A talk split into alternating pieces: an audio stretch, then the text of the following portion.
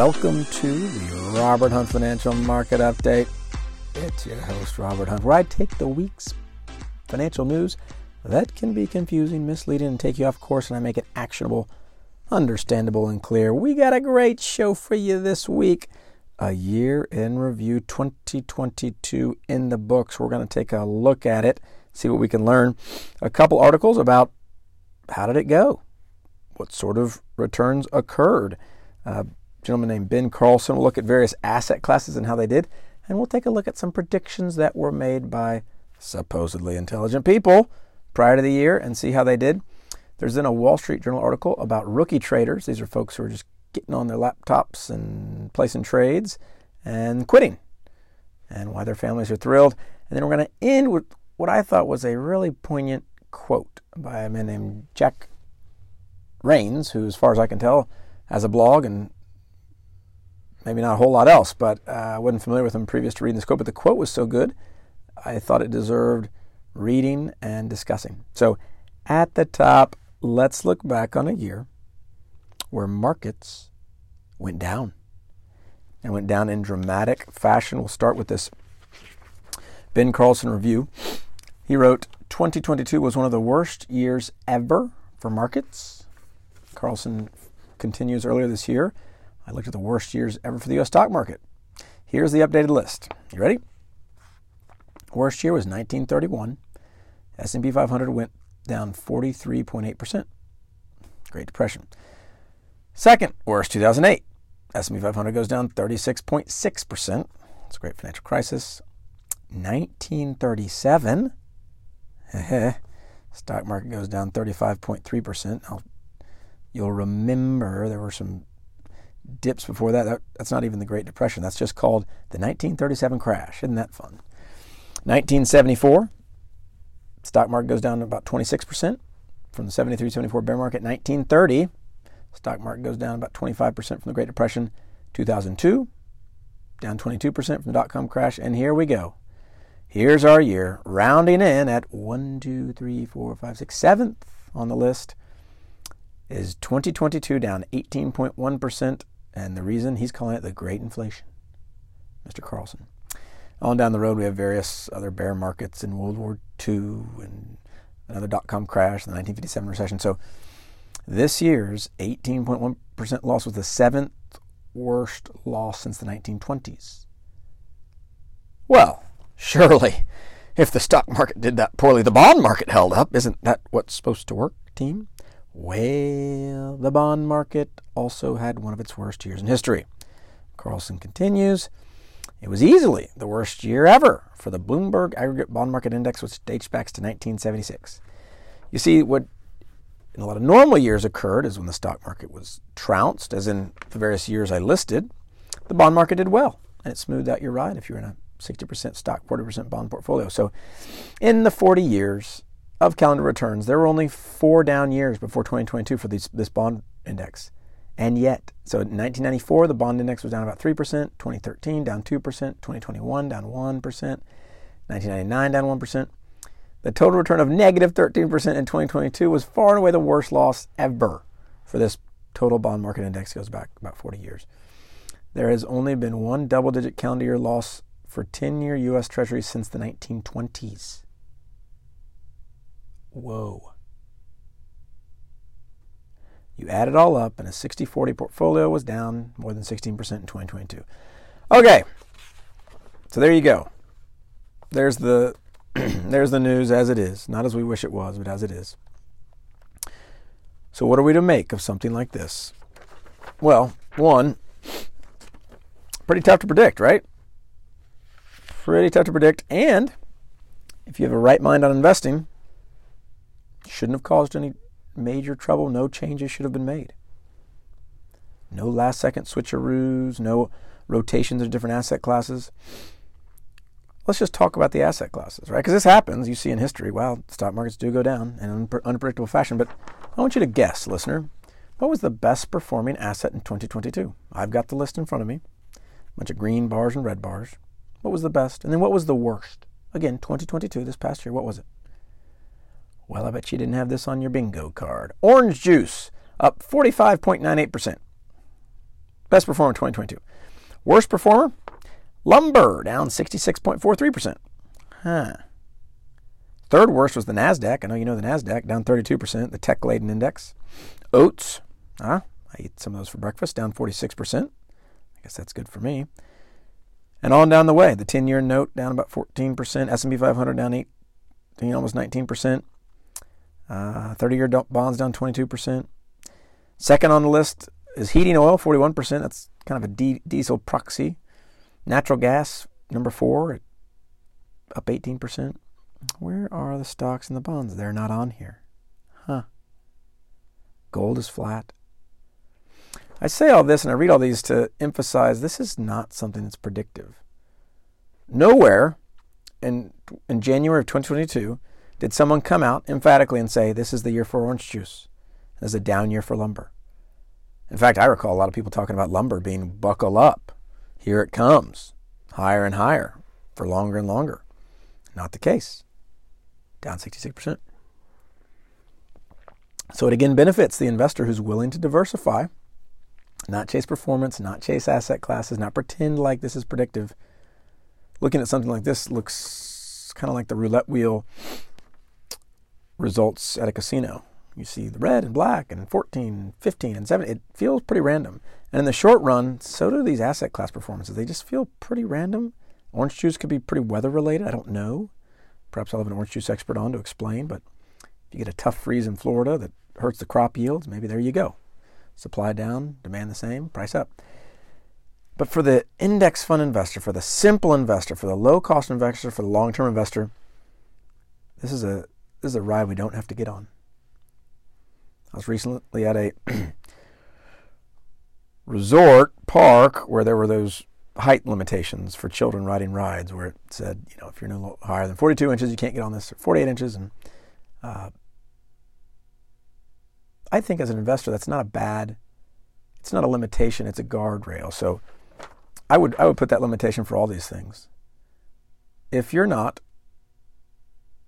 a prophet, modern day prophet, if you don't have a crystal ball, you should not be trying to predict short term movements on any of these asset classes. So that, that's like the little height thing at the park where the kid, kids try to ride on rides. Like, yeah, just, no, you're not tall enough. And turns out nobody is. People will pretend to be, but don't be one of them. It's very expensive, very expensive ride to get on. It's one you don't want to get on. So, rough year, very unpredictable asset class performances, but that's okay for the long term investor. You're going to be just fine. And then on predictions, this is a, a, Twitter person called Charlie Munger Fans. I believe it's at Charlie Munger Fans. Uh, printed this out. The sharpest minds on Wall Street predicted what for the S&P 500 for 2022? What did they predict? Goldman Sachs predicted it would end at 5100, Wells Fargo 5200, JP Morgan 5050. Now I'll tell you, I don't even care about these numbers. Whenever someone says, "Hey, are this S&P 500? It, is it going to be at you know 5,300 this year. That doesn't mean that doesn't mean anything to me. I only think in percentage basis. But here we go. Where did it close? Where did the S&P 500 close? 3,839. So Goldman Sachs, Wells Fargo, and J.P. Morgan all missed it, not by a little. Uh, this this this tweet says, "Not one close. Pay zero attention to forecasters. Zero. I heartily agree. Now, the fact that they're even making these predictions tells you that they have a philosophy of investment that is different from the philosophy of investment being preached on this podcast, and that was preached by John Bogle, that is preached by Warren Buffett and others. So you've got to be careful about who you receive advice from. There is an army at each of these banks of financial advice dispensers who will, on demand, on command, give you all the advice you want with exact predictions. And guess what? They don't stop, right? Like like they're going to keep issuing these predictions, and part of it's entertaining. Um, but no one can do this. No one can. Goldman Sachs, Wells Fargo, J.P. Morgan. I'm sure they've got as good a machine as any at predicting. So if there was someone that could predict, it'd be them. But that it doesn't work. So don't. What I can predict is their fees, and you know what their fees are doing? Up and to the right, up and to the right. Let's control what we can. Let's keep those fees low, and let's keep that tax efficiency really efficient. Taxes low, time horizon long. And then a Wall Street Journal article that segues nicely Rookie traders are calling it quits and their families are thrilled. Many Americans who picked up investing during the pandemic are cooling on the hobby. Their loved ones say they won't miss hearing about buzzy stocks and cryptocurrencies. So, this article has a series of stories about folks who oftentimes do the pandemic. There was one gentleman who was a musician, pandemic hits. He is out of work and he has $2,000 in his portfolio. With this $2,000 in his portfolio, this is amazing. This is a Mr. Garcia, Alan Garcia. He started trading on Webull early in the pandemic. He was at his desk from 8:30 a.m. to 3 p.m. managing his portfolio of $2,000 and bet heavily on companies. The article continues: ElectraMeccanica, Vehicles Corp, and it makes electric cars for one person. And the the article continues: The obsession didn't end when he sat down in the living room with his wife Adriana. For about two years, he just talked about investing. 34-year-old uh, Houston resident. Uh, his wife says he was here, but he wasn't here. I think some wives on the broadcast can relate. And in early 2022, he lost everything on a bad options bet. But you know what he started doing? He actually started working the next day. So it wasn't so bad. His wife's a lawyer, and he just started back to the music. So I think a lot of that happens uh, in these market pullbacks is what what folks thought was a permissible or even advisable investing strategy. It gets washed away. Not so different from the man who builds his house upon the sand. When the storms come, right, the floods come, the rains came down and the floods came up, and what happened to that house? And the house came a tumbling down. Similarly, if you're not built on a rock, from an investment philosophy standpoint, when those storms come, which 2022, as you've heard in the previous uh, articles, it was a storm. What's left? So for this gentleman, there's nothing left. Now, wasn't a whole lot to begin with, maybe 2,000 bucks, but there's another story here where someone reached a million bucks in February 2022. A, uh, a gentleman using Robinhood, Marvin LaHood, got his account up to a million bucks. He posted a screenshot on Reddit. He said, "Man, I'm on track to retire early. Everything's great." Um, he started, but what happened is in early 2022, the investments started dropping. He faced a massive tax bill. He took the gains, so he was doing a short-term trading deal, and he gave up trading. Uh, interestingly enough, he began researching the year 536 AD, which was the worst in history, supposedly, and that helped him feel better. But don't waste a failing, as Nick Saban says quite a bit. Don't waste a failing. So, if 2022 was that rough year for you, if you did things that were a mistake, if you took risk you shouldn't have taken, if you lost money you wish you hadn't taken, don't waste a failing take take resolve, take heart. Everyone's done it. I've done it. We've all done it. I've done as many stupid things as anybody on investing. And the key is just don't waste it. So so figure out what works. And then I want to close close today with just a great a great quote from this Jack Raines about why investing is hard. He says, Investing isn't hard because you need a PhD in financial engineering to understand the stock market. Investing isn't hard because you need to study the capital structure of hundreds of corporations to make decisions. Investing isn't hard because you need to actively shift from value to growth, to emerging markets, to some other sectors every week. Investing isn't hard for any of these reasons. I agree with that. Investing is hard because the risk adjusted way to win is to index and chill while someone somewhere hits the lottery every single day and you are going to hear about it from your coworkers. You'll read about it on Twitter and Reddit. Those winners will be interviewed by CNBC and MarketWatch and Bloomberg every single month. You'll read about the GameStop millionaire, the guy who retired on an all in Tesla portfolio, the professor who ditched their academia job after their Bitcoin holdings went to seven figures. And you have to digest that information, accept that someone else won the game, and continue to index and chill. Did you hear that? You have to digest all of that information daily and continue to index and chill. So what what do you got to do? So, so so I think he's identified beautifully that yeah the hard part is not that you have to dissect balance sheets and particularly for the for the index fund investor the market's super efficient. Someone's already done that for you. What's the hard part?